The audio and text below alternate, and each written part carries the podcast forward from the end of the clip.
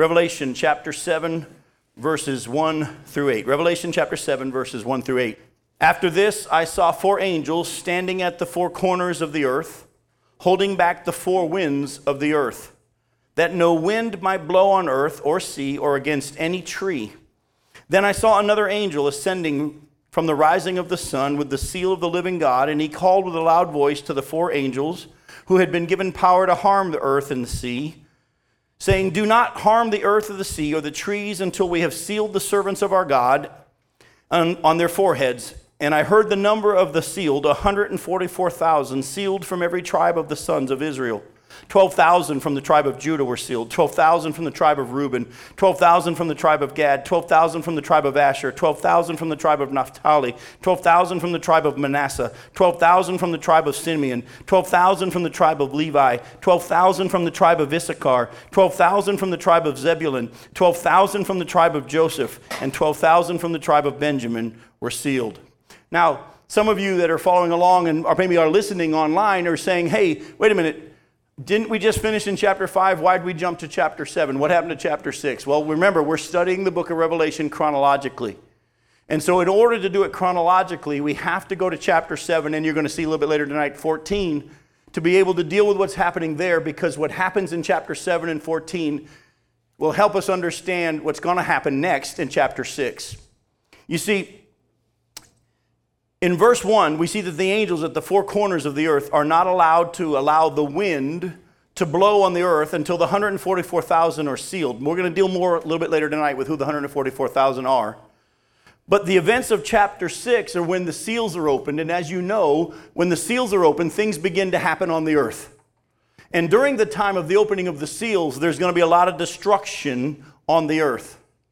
But they're not allowed, these angels are not allowed to do their destruction. And I'm going to show you what the wind represents and is. The angels aren't allowed to do their destruction until the 144,000 are sealed by God. So the sealing of the 144,000 has to occur prior to the opening of the seals in chapter 6. So let's deal with this wind. Look again at chapter 7, verse 1. And I, after this, I saw four angels standing at the four corners of the earth, holding back the four winds of the earth that no wind might blow on the earth or sea or against any tree. All right, now listen closely. They were then told, Don't harm the earth until the 104,000 are sealed. What is this wind that is talking about? Well, the context of this passage and knowing some of these Old uh, Testament judgment prophecies will help us. So go put a bookmark here in Revelation 7 and go with me to Daniel chapter 7. Again, I, I cannot repeat this enough, and so you'll hear me say this over and over throughout our study. If you had known the Old Testament, if you had read the Old Testament and known what it had said, the book of Revelation would have never been a mystery to anyone.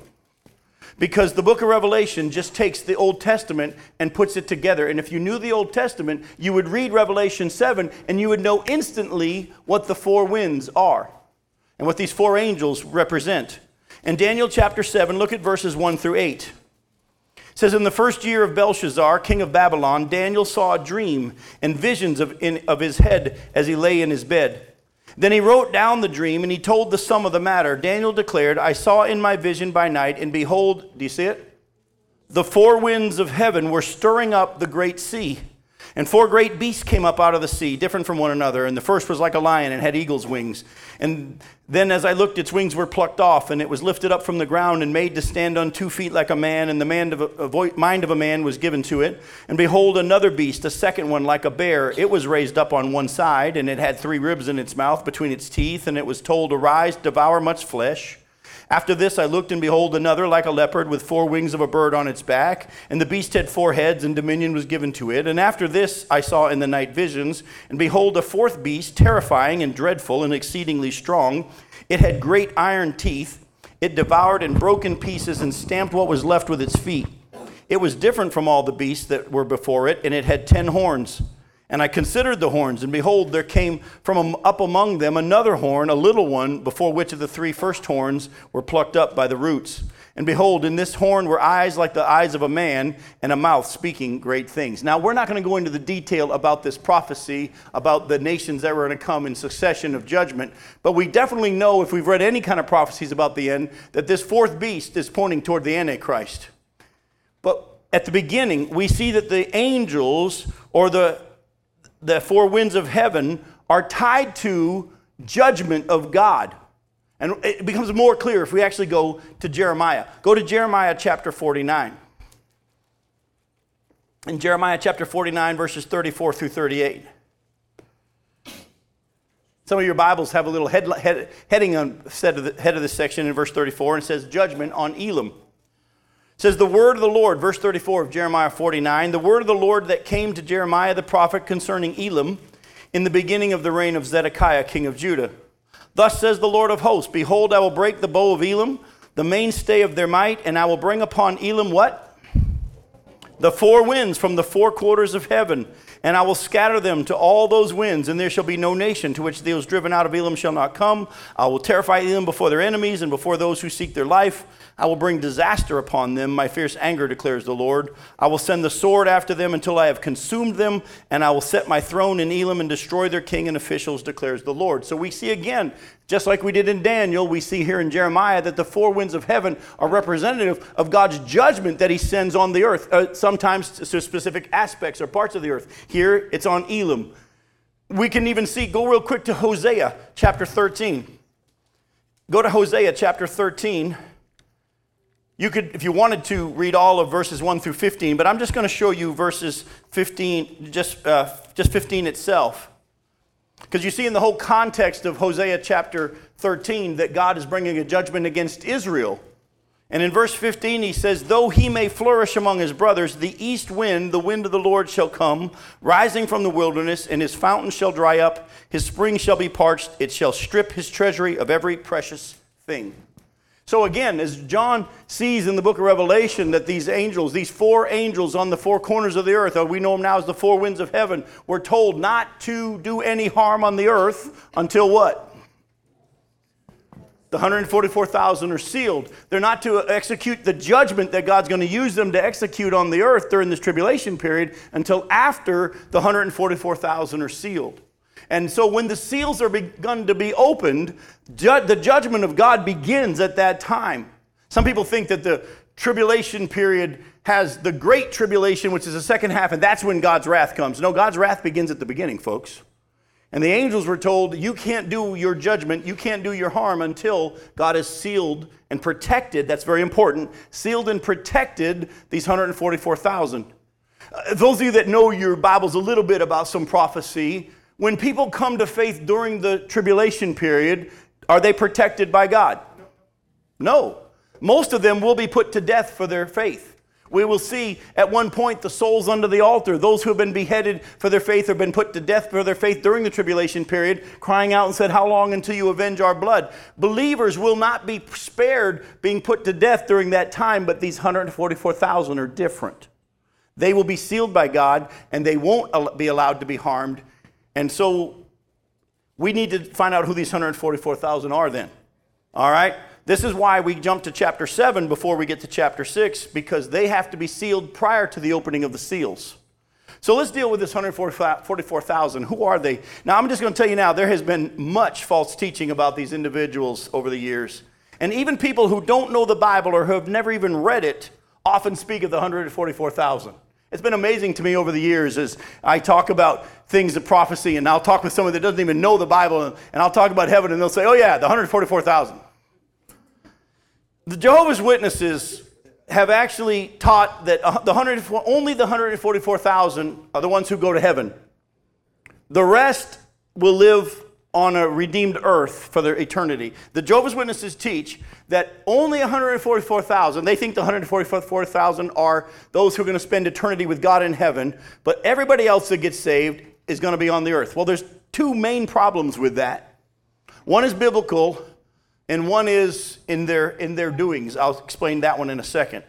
The biblical problem with that is the Bible teaches, and turn with me to Revelation 21, and you'll see that there is no distinction between God in heaven and those on the earth in the new heaven and the new earth.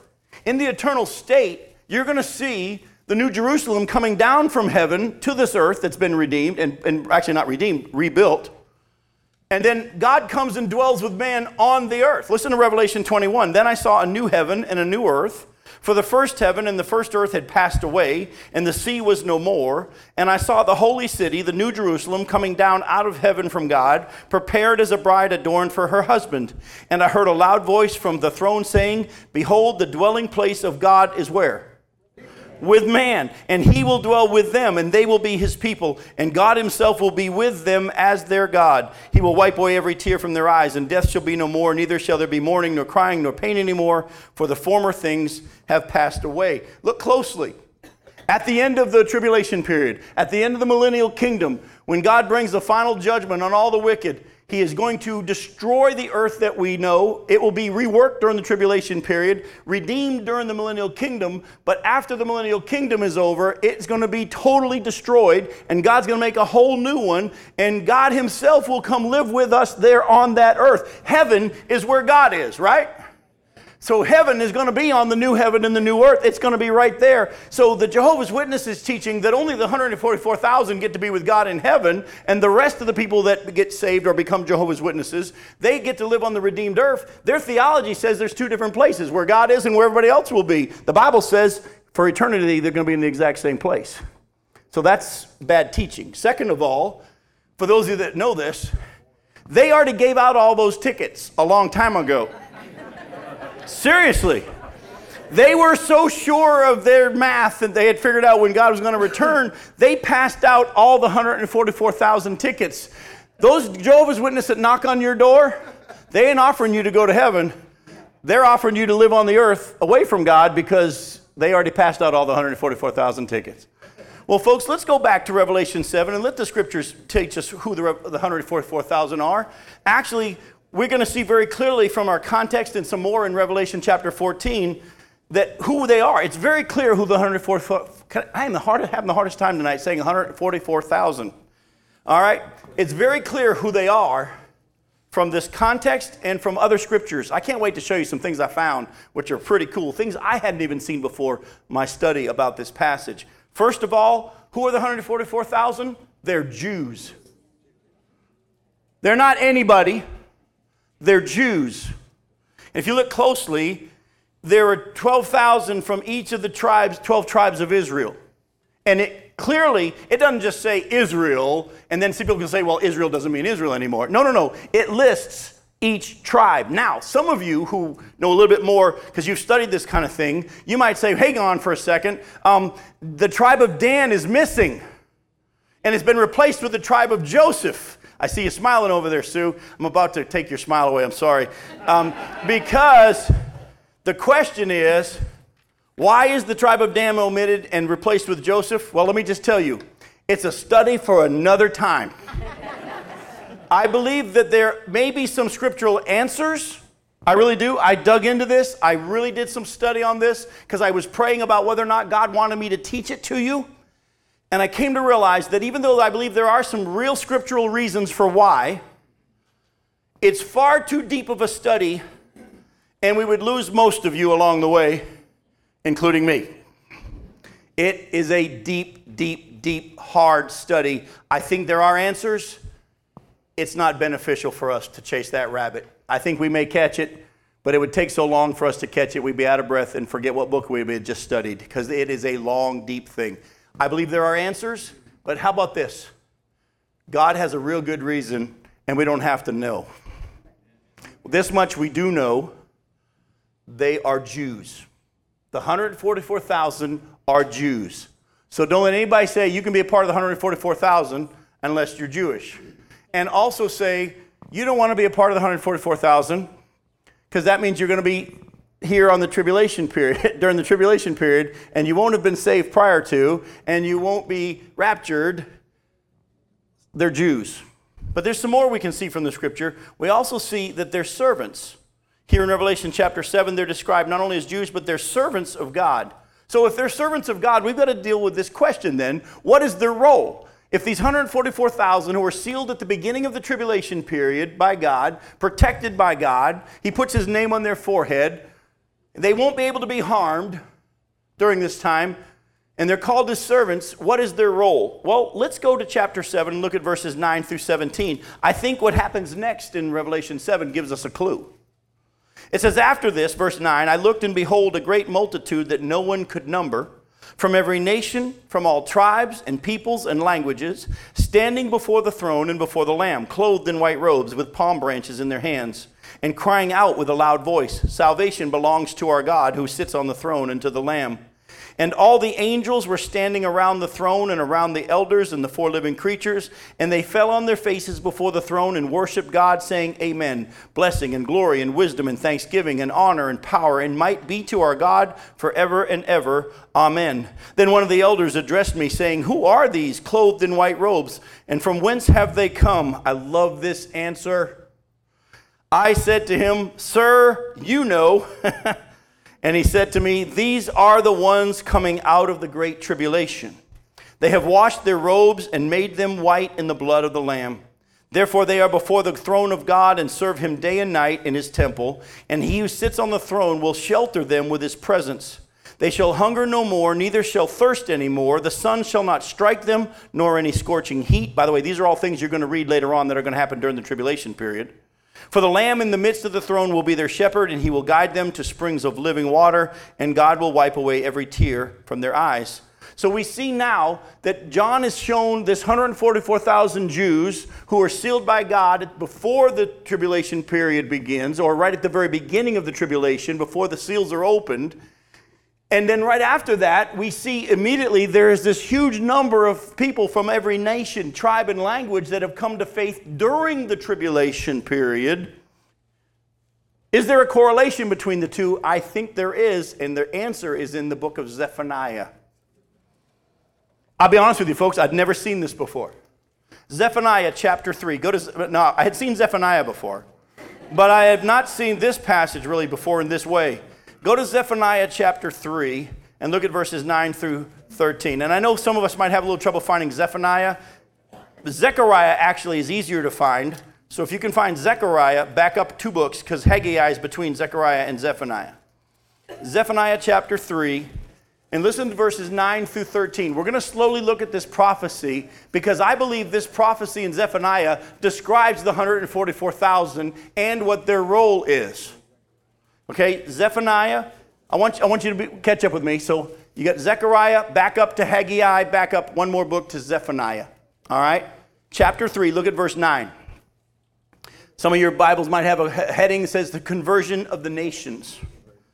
For at that time, again, one of those phrases that are used to describe the last days and, and the end times. For at that time I will change the speech of the peoples to a pure speech that all of them may call upon the name of the Lord and serve him with one accord. From beyond the rivers of Cush, my worshippers, the daughter of my dispersed ones. In other words, these people from all these nations that are going to become worshipers of God are, well, they come about because of his dispersed ones. All right, keep that in mind. The daughters of my dispersed ones shall bring my offering. On that day you shall not be put to shame because of the deeds by which you have rebelled against me. For then I will remove from your midst your proudly exultant ones, and you shall no longer be haughty in my holy mountain. But I will leave in your midst a people humble and lowly. They shall seek refuge in the name of the Lord, those who are left in Israel. And here's how they're described they shall do no injustice and speak no lies, nor shall there be found in their mouth a deceitful tongue for they shall graze and lie down, and none shall make them afraid. So, in this prophecy, God says that in the last days, there's going to be a group of people from other nations that are going to become worshipers of God. He's going to make their speech a pure speech. And they're going to come out because of the work of his dispersed ones. They're going to be the daughter of his dispersed ones. And then he describes the dispersed ones, those who are left in Israel. And they're described as those who will do no injustice and speak no lies and nor shall there be found in their mouth a deceitful tongue.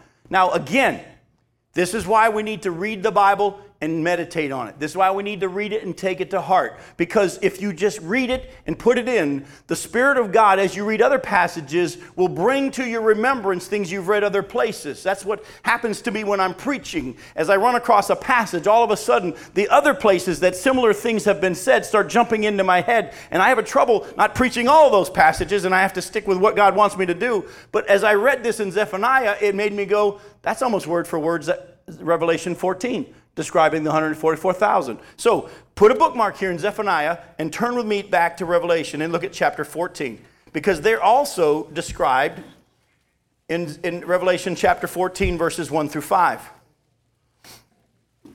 All we know about them from Revelation 7 is that the 144,000 are servants of God from the 12 tribes of Israel, 12,000 from each tribe. And we know that they're sealed by God at the beginning of the tribulation period. Well, Revelation 14 gives us more information about them. John says, Then I looked, and behold, on Mount Zion stood the Lamb, and with him 144,000 who had his name and his father's name written on their foreheads. We've already seen them in chapter 7. And I heard a voice from heaven like the roar of many waters, and like the sound of loud thunder. The voice I heard was like the sound of harpists playing on their harps, and they were singing a new song before the throne and before the living creatures and before the elders. No one could learn that song except the 144,000 who had been redeemed from the earth. It is these who have not defiled themselves with women, for they are virgins. It is these who follow the Lamb wherever he goes.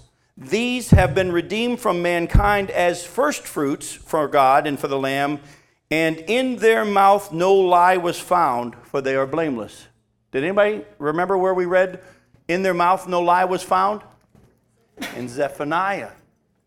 Again, if you had known the Old Testament and you read the book of Revelation, you'd go, hey, that's the same description as these dispersed ones who are left in Israel, and God's going to use them to have the nations come to faith in Jesus Christ. We know now from Revelation that's going to happen during the tribulation period.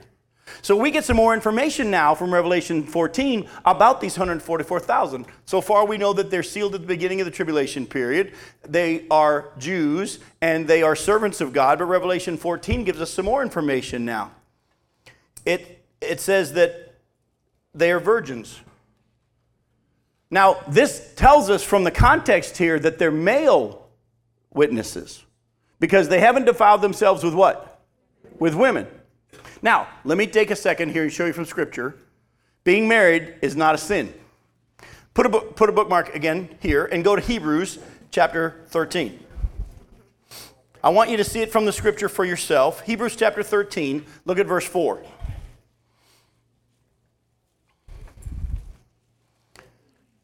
Hebrews 13, verse 4. It says, Let marriage be held in honor among all and let the marriage bed be undefiled, for God will judge the sexually immoral and the adulteress.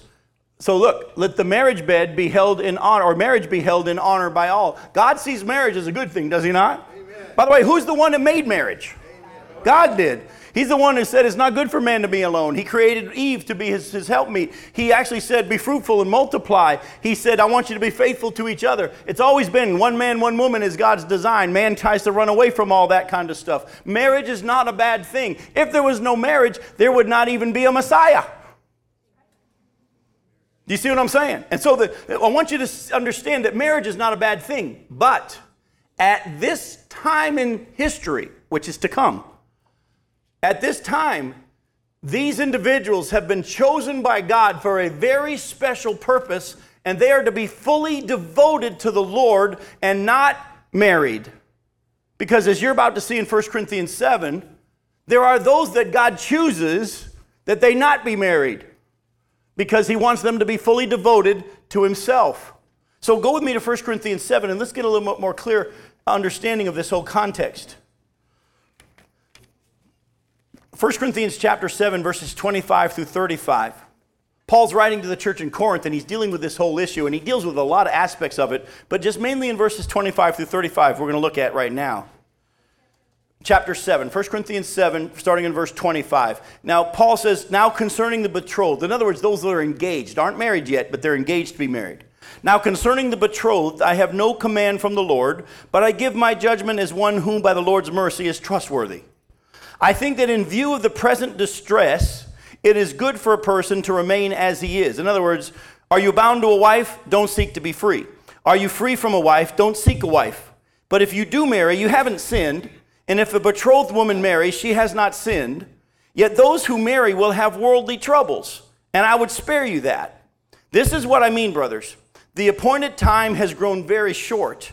From now on, let those who have wives live as though they had none and those who mourn as though they were not mourning, and those who rejoice as though they were not rejoicing, and those who buy as though they had no goods, and those who deal with the world as though they had no dealings with it. For the present form of this world is passing away. I want you to be free from anxieties. The unmarried man is anxious about the things of the Lord, how to please the Lord. But the married man is anxious about worldly things, how to please his wife. I thought sure I'd hear an amen on that one right there. So but how to please his wife. And his interests are divided. And the unmarried and, or betrothed woman is anxious about the things of the Lord and how to be holy in body and spirit. But the married woman is anxious about worldly things and how to please her husband. I gave you women a chance. You could have amen that you're supposed to be trying to please us. But boy, you guys are just like so focused on the scriptures. That's all it is. All right. I say this for your own benefit, not to lay any restraint upon you, but to promote good order and to secure your undivided devotion to the Lord. In this passage, Paul says, and listen to how he words it at this present time, time has grown short. And because of where we are in God's plan for things, I'm not saying that by God you can't get married. I'm just, as one that I think is trustworthy, Paul says, saying, Look, if you're okay with not being married, that's probably a really good thing because you can fully devote yourself to the Lord because time is short. And the things of this world are going to, it's, it, you have other things that you have to consider when you're married. Is it a bad thing to be married? No. If a woman marries who's betrothed, she's not sinned. It's not a bad thing. But he was saying, and if Paul, remember, Paul really expected the return of Jesus and the rapture of the church in his lifetime.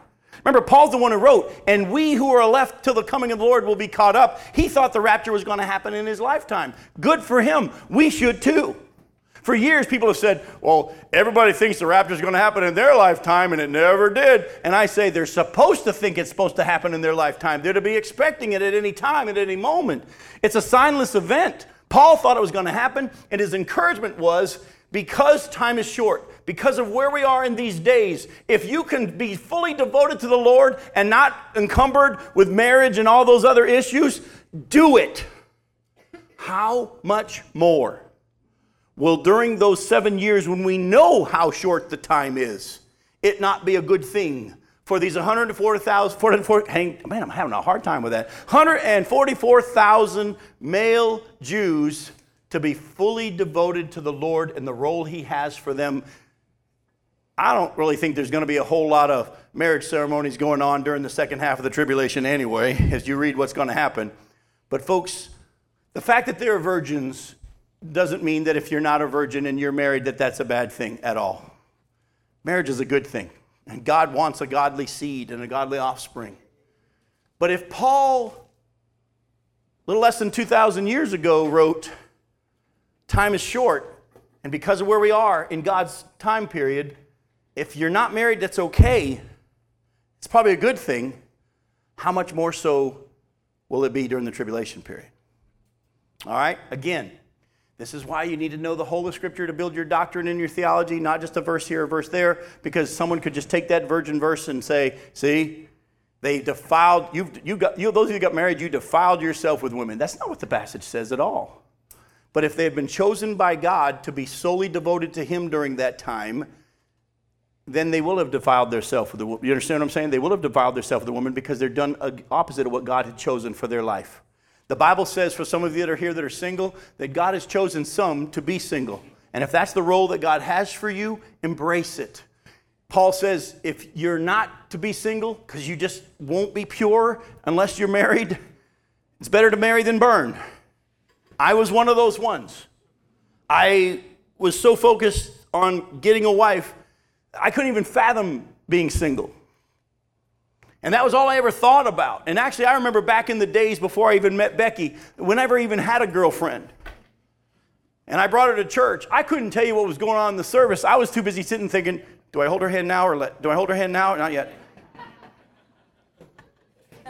And it finally came to a point where God took me personally through a three year period where, and I'm good looking, where a three year period where nobody would go on a date with me. So finally, what I just said was, Lord, and I couldn't believe these words came out of my mouth. It was a journey He had taken me through.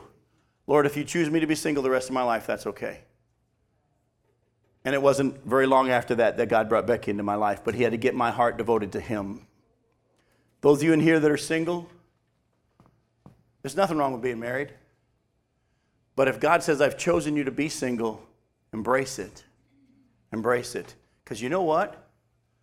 Would we not agree that if Paul thought that the time was that close in his day, we have more reason to think that it's even closer now? Some of you might be worried about getting married, and who knows whether or not you'll even finish. Some of you are engaged, you might not even get to your ceremony because of what's coming. But those ones who are the 144,000 are virgins, and they were chosen by God to be solely devoted to Him in the role He had for them during that time period. They're also described in another way, which I think is really cool. If you go back to Revelation chapter 14, you'll see that they're described as first fruits. Now, if you don't know what that means, let me just take a second to tell you.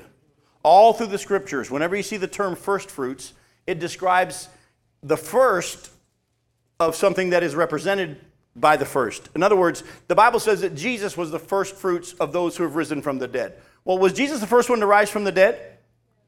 No, Lazarus was risen from the dead. Jairus' daughter was risen from the dead. But Jesus is described as the first fruits of those who have risen from the dead. Why? Because when Jesus rose from the dead, he never died again. He's the first that represents all the rest that are in his same category. He is the first fruits of those who have risen from the dead, never to die again.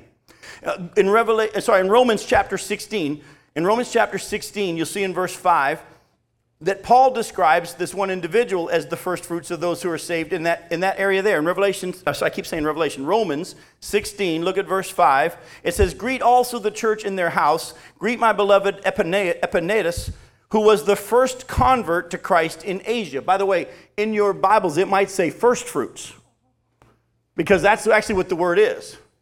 Epaenetus was the first one saved in Asia.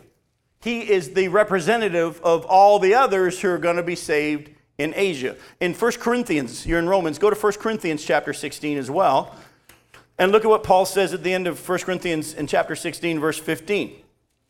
He says, Now I urge you, brothers, you know that the household of Stephanas were the first converts, again, that word is first fruits, in Achaia, and they have devoted themselves to the service of the saints. All right, so again, he describes them as the first believers in Achaia. Again, the first fruits. If the 144,000 are the first fruits of the tribulation period, what does that mean? They're the first believers in the tribulation period. Has anybody caught it yet? What does that mean about us? We're gone. We're gone. He started a new thing. The church has been raptured, and they're the first ones to be saved during this time period. They are the first fruits. And he now, as we're beginning to see, sends them out. Well, I'll read you what I wrote in my notes. The 144,000 are the first converts during the tribulation period. They are male Jews whose role as servants of God sends them all over the globe as protected witnesses for Christ. And because of their ministry, Thousands upon thousands of peoples from all tribes and languages and nations will come to faith in Jesus. And as we'll see, most will be killed for their faith, but the 144,000 won't be. And they are Jews that God sends into the whole globe, the dispersed ones, to preach about Jesus. And those who respond to their preaching become believers because of the blood of the Lamb. They'll probably be killed because of their faith during this time period. But the 144,000 aren't the only ones that go to heaven. The 144,000 aren't us. The 144,000 are clearly Jew, Jewish males who were God's servant during that time period. All right? So praise the Lord. I'm not a part of the 144,000. 144,000. All these years, everybody thought the 144,000 were the special ones. Oh, they're very, very special, and thank God for them.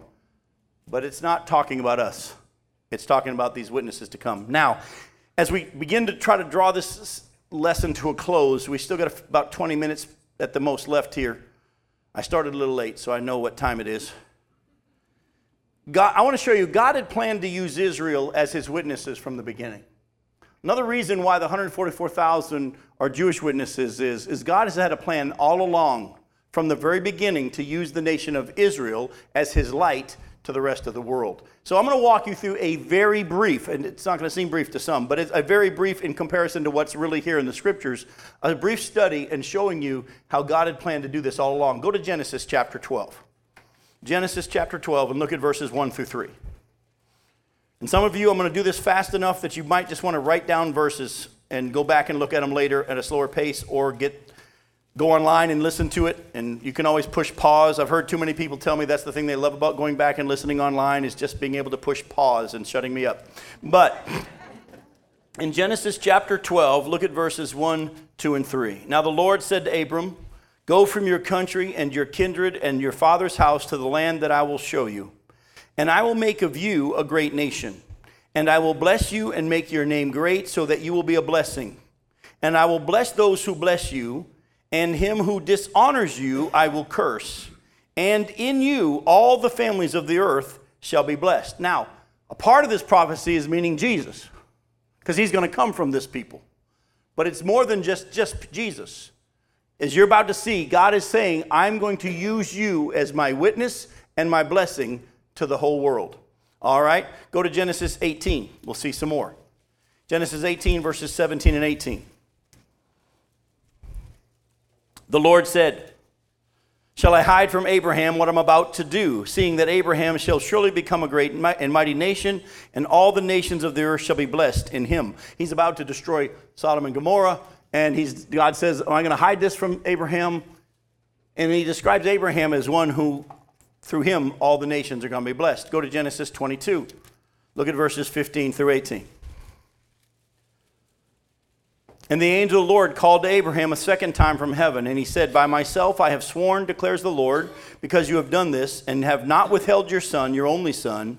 I will surely bless you, and I will surely multiply your offspring as the stars of heaven, and as the sand that is on the seashore. And your offspring, offspring shall possess the gate of his enemies, and in your offspring shall all the nations of the earth be blessed, because you obeyed my voice. Again, a picture of what he was going to do through Jesus but also, as you're about to see, as you put the scriptures together, that God was going to use the nation of Israel as his witness, as his light to the Gentiles. Go to Exodus chapter 19.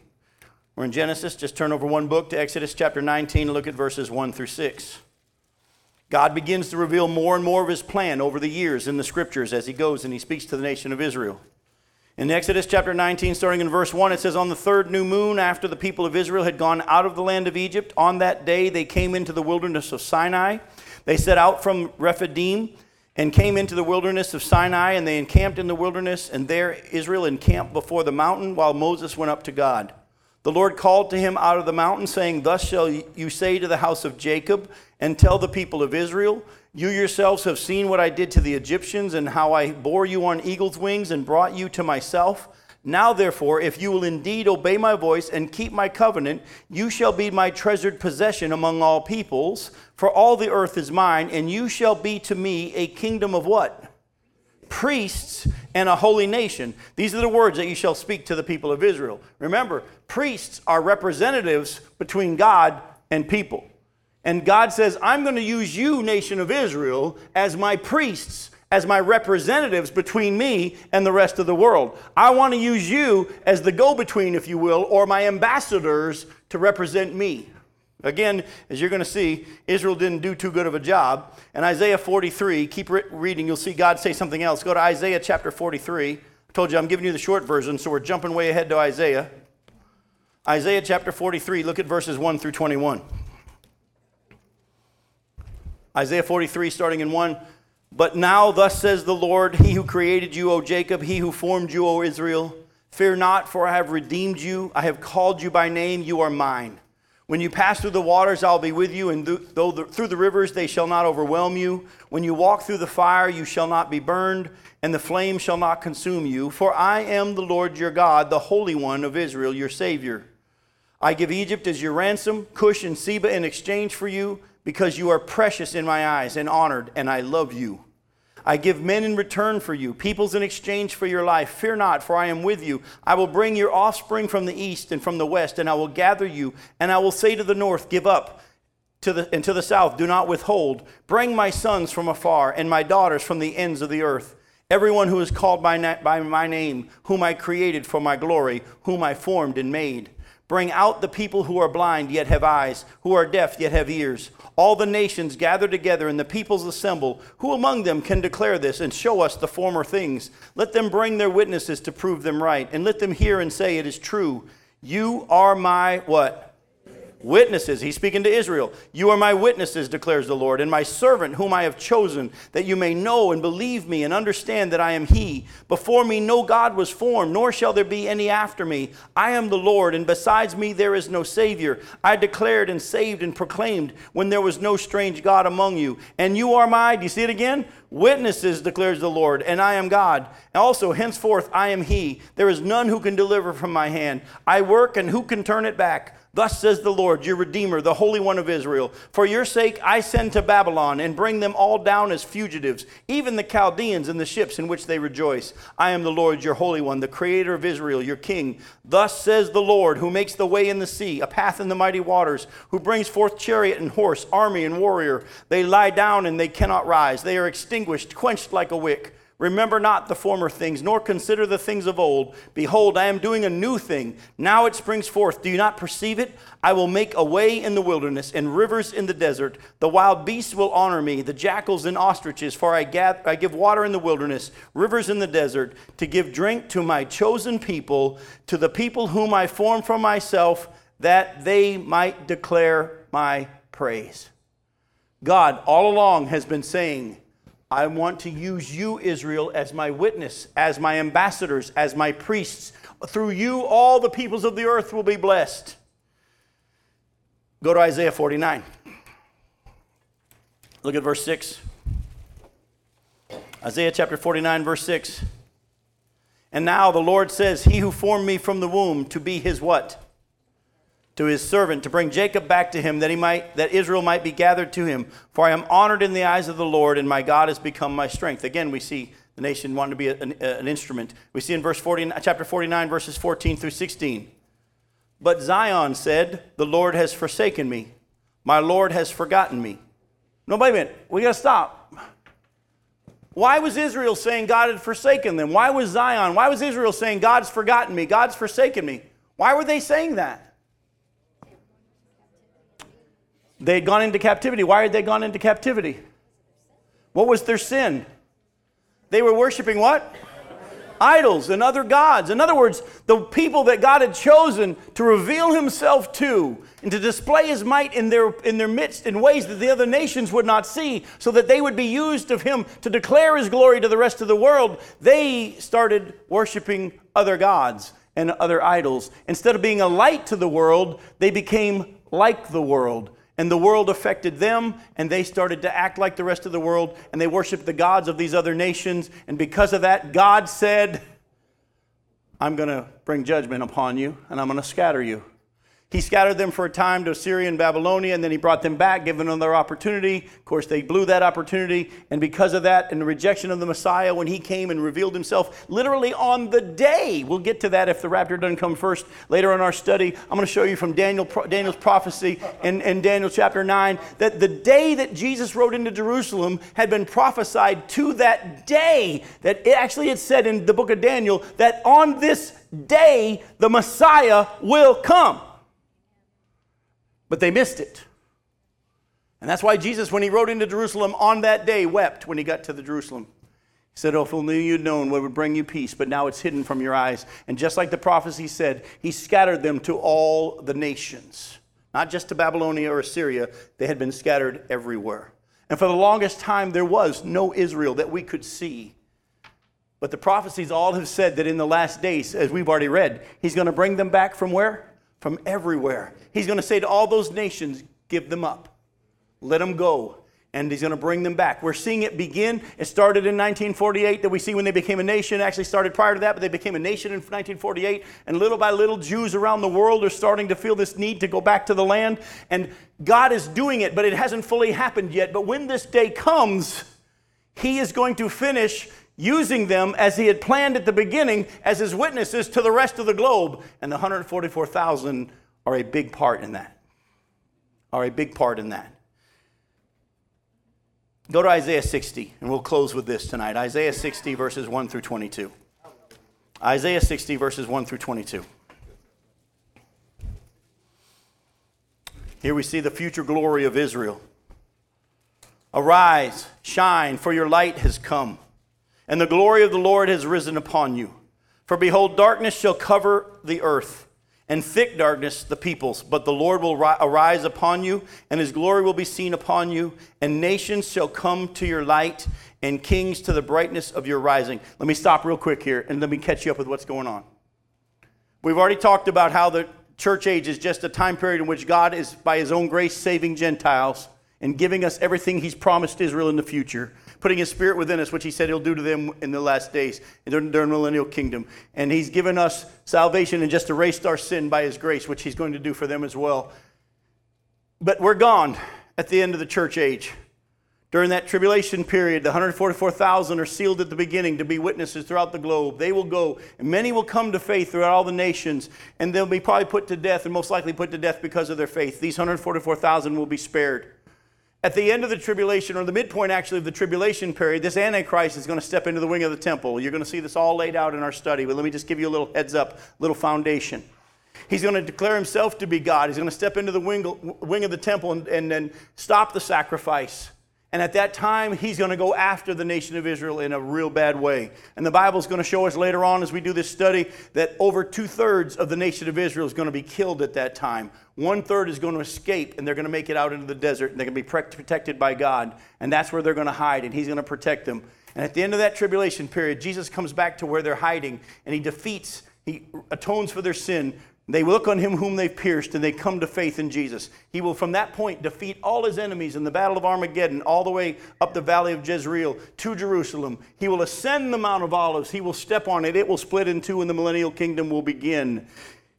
And this is when this is going to happen. When all the nations are going to come to Israel and to Jerusalem and worship because God is going to finally, ultimately reveal his glory through those people. Arise, shine, for your light has come and the glory of the Lord has risen upon you. For behold, darkness shall cover the earth. That's going to happen during the tribulation period. And thick darkness the peoples. But the Lord will arise upon you, and his glory will be seen upon you. And nations shall come to your light, and the kings to the brightness of your rising. Lift up your eyes all around and see. They all gather together. They come to you. Your sons shall come from afar, and your daughters shall be carried on the hip. Then you shall see and be radiant. Your heart shall thrill and exult, because the abundance of the sea shall be turned to you. The wealth of the nations shall come to you. A multitude of camels shall cover you, and the young camels of Midian and Ephah, and all those from Sheba shall come. They shall bring gold and frankincense. They shall bring good news, the praises of the Lord. All the flocks of Kedar shall be gathered to you. The rams of Nebaioth shall minister to you. They shall come up with acceptance on my altar, and I will beautify my beautiful house. For the name of the Lord your God, and for the Holy One of Israel, because he has made you beautiful. Foreigners shall build up your walls, and their kings shall minister to you. For in my wrath I struck you, but in my favor I have had mercy on you. Your gates shall be open continually, day and night, they shall not be shut, that people may bring to you the wealth of the nations, with their kings led in procession. For the nation and kingdom that will not serve you shall perish, those nations shall be utterly laid waste. The glory of Lebanon shall come to you, the cypress, the plane, and the pine, the, to beautify the place of my sanctuary, and I will make the place of my feet glorious. Did you catch that? The place of my feet. What does that mean? He's going to be there. He's going to be standing there in Israel. He's going to be leading from Israel. The sons of those who afflicted you shall come bending low to you, and all who despised you shall bow down to your feet. They shall call you the city of the Lord, the Zion of the Holy One of Israel. Whereas you have been forsaken and hated with no one passing through, I will make you majestic forever, a joy from age to age. You shall suck the milk of nations, and you shall nurse at the breast of kings, and you shall know that I, the Lord, am your Savior and your Redeemer, the mighty one of Jacob. Instead of bronze, I will bring gold. Instead of iron, I will bring silver. Instead of wood, bronze. Instead of, my, of stones, iron. I will make your overseers peace and your taskmasters righteous. Violence shall no more be heard in your land, devastation or destruction within your borders. You shall call your walls salvation and your gates praise. The sun shall be no more your light by day, nor for brightness shall the moon give you light, but the Lord will be your everlasting light, and your God will be your glory.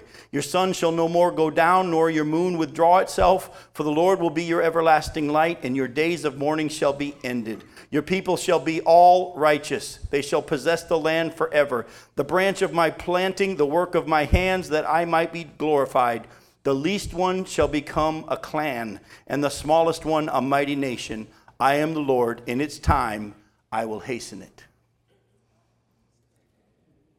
Now, I, I don't know how God speaks to you in this, but I know one thing He tells me.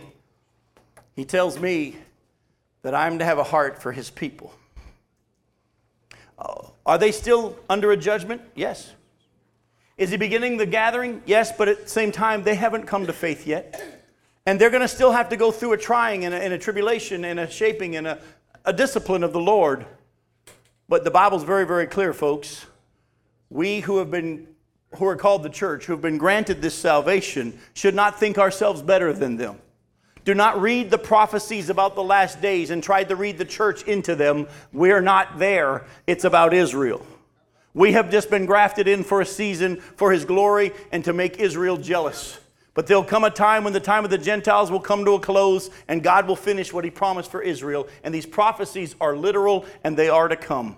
And the 144,000 for years have been described as anything but Israel.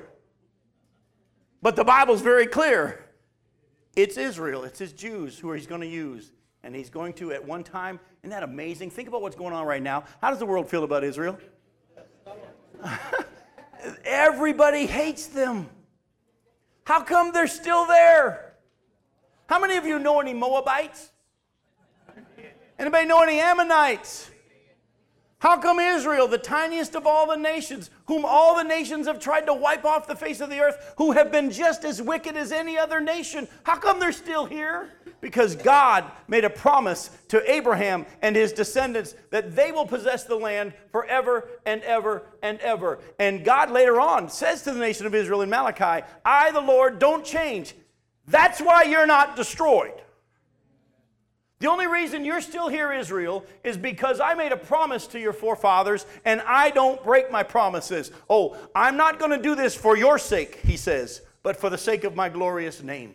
But, folks, do not fall into the sin of many in Christendom today, and many major Christian denominations have said that Israel is no longer, that Israel is now the church, and that there is no millennial kingdom. It's just a spiritual ending of the world, and God is not going to use Israel. We're the new Israel. The Bible's so clear that that can't be the truth.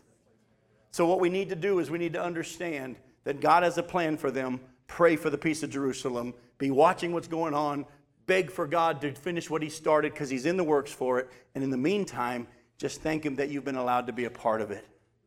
In view of His mercies, Paul says at the end of Romans chapter 11, as he's dealing with this whole concept, he deals with chapter 9 and chapter 10 and chapter 11 about how God's not done with Israel. Three times he says, Is God done with Israel? No. Have they fallen? No. Three times he asks that question and says, Absolutely not. And he even says, Those of us who have been grafted in as a wild olive shoot don't think we're better than the natural branches. But at the end of it, Paul just says simply this Oh, the depth of the wisdom and the riches and the knowledge of God. How unsearchable his judgments, his paths beyond tracing out. Who's known the mind of the Lord or who's ever been his counselor? Who's ever given to God that God should repay him? For from him and to him and through him and for him are all things. To him be the glory forever and ever. Folks, avoid the whole, I know what the Bible says, but I think. It's about God. And last night, as I was standing over the casket of one of my best friends who died only six years from how old I am now. He's 56, I'm 50. I could, it could be me in six years. I can't even fathom what his wife and his children are going through. And he was walking with the Lord, serving the Lord fully to the last day of his life. He had already been saving up for a next mission trip he was heading on. As I stood there over the casket of my friend, I had to tell the people there, I don't understand why he who died. I don't get it. But the Bible says that we're not going to be able to figure God out, like I just quoted to you. But if you keep reading in, Isaiah, in, in Revelation, sorry, Romans chapter 11, when he gets to chapter 12, he says, Therefore, in view of God's mercy, in view of the fact that this is all about Him, for Him, and by Him, and for Him, in view of the fact that this is all about God and He's allowed us to be a part of it, He's actually given us the grace. He's going to glorify us with Him. We're co heirs with Christ. I don't understand how that all works. In view of His mercy, we're to offer our bodies as a living sacrifice daily and say, Lord, it's not my plan, it's your plan. Lord, I don't understand why you do things. I don't understand how you do things sometimes, and I don't have to. You've already proven who you are through Jesus Christ, and the rest is gravy. And if you slay me, yet will I trust you. And God had me lay a challenge to those people there t- last night, and especially his family, and some of his children were struggling. And how God had me word it to him was simply this I don't get it why Mitch died. But I'm not going anywhere. And that proves I get it. If you don't get it and you walk away from the Lord Jesus, you don't get it. I'm going to say it to you one more time and let the Spirit of God let it sink in. When those times come that we don't get it, the fact that we stay in faith proves that we get it. If those times come that you don't get it and you turn your back on God, you don't get it. It's not about us, it's about Him. Why has God chosen Israel? Not because they're the most beautiful, best, because He's the one who chose them for His purposes. Well, I don't think that it's fair. Hey, careful. what does the scripture say, folks? The scripture says they're his chosen people, and he's going to finish what he started. Oh, they're going to have it rough between now and then. But one day, every nation is going to be coming to Israel and say, You're given glory because of your God. I hope between now and then, you understand that you and I have been given that same role for a season. We are to be his ambassadors, a kingdom of priests, the Bible says in 1 Peter chapter 2. We're a holy nation, a chosen people, a people that are to declare the praises of God. That means that just like Israel was disobedient and they suffered because of it, you may miss out as well if you don't let God bring His glory through you to the people that He wants to use you around. Don't go try to do things for God. Daily lay yourself on the altar, and the Bible says, then you'll be able to know what His will is His good, pleasing, and perfect will.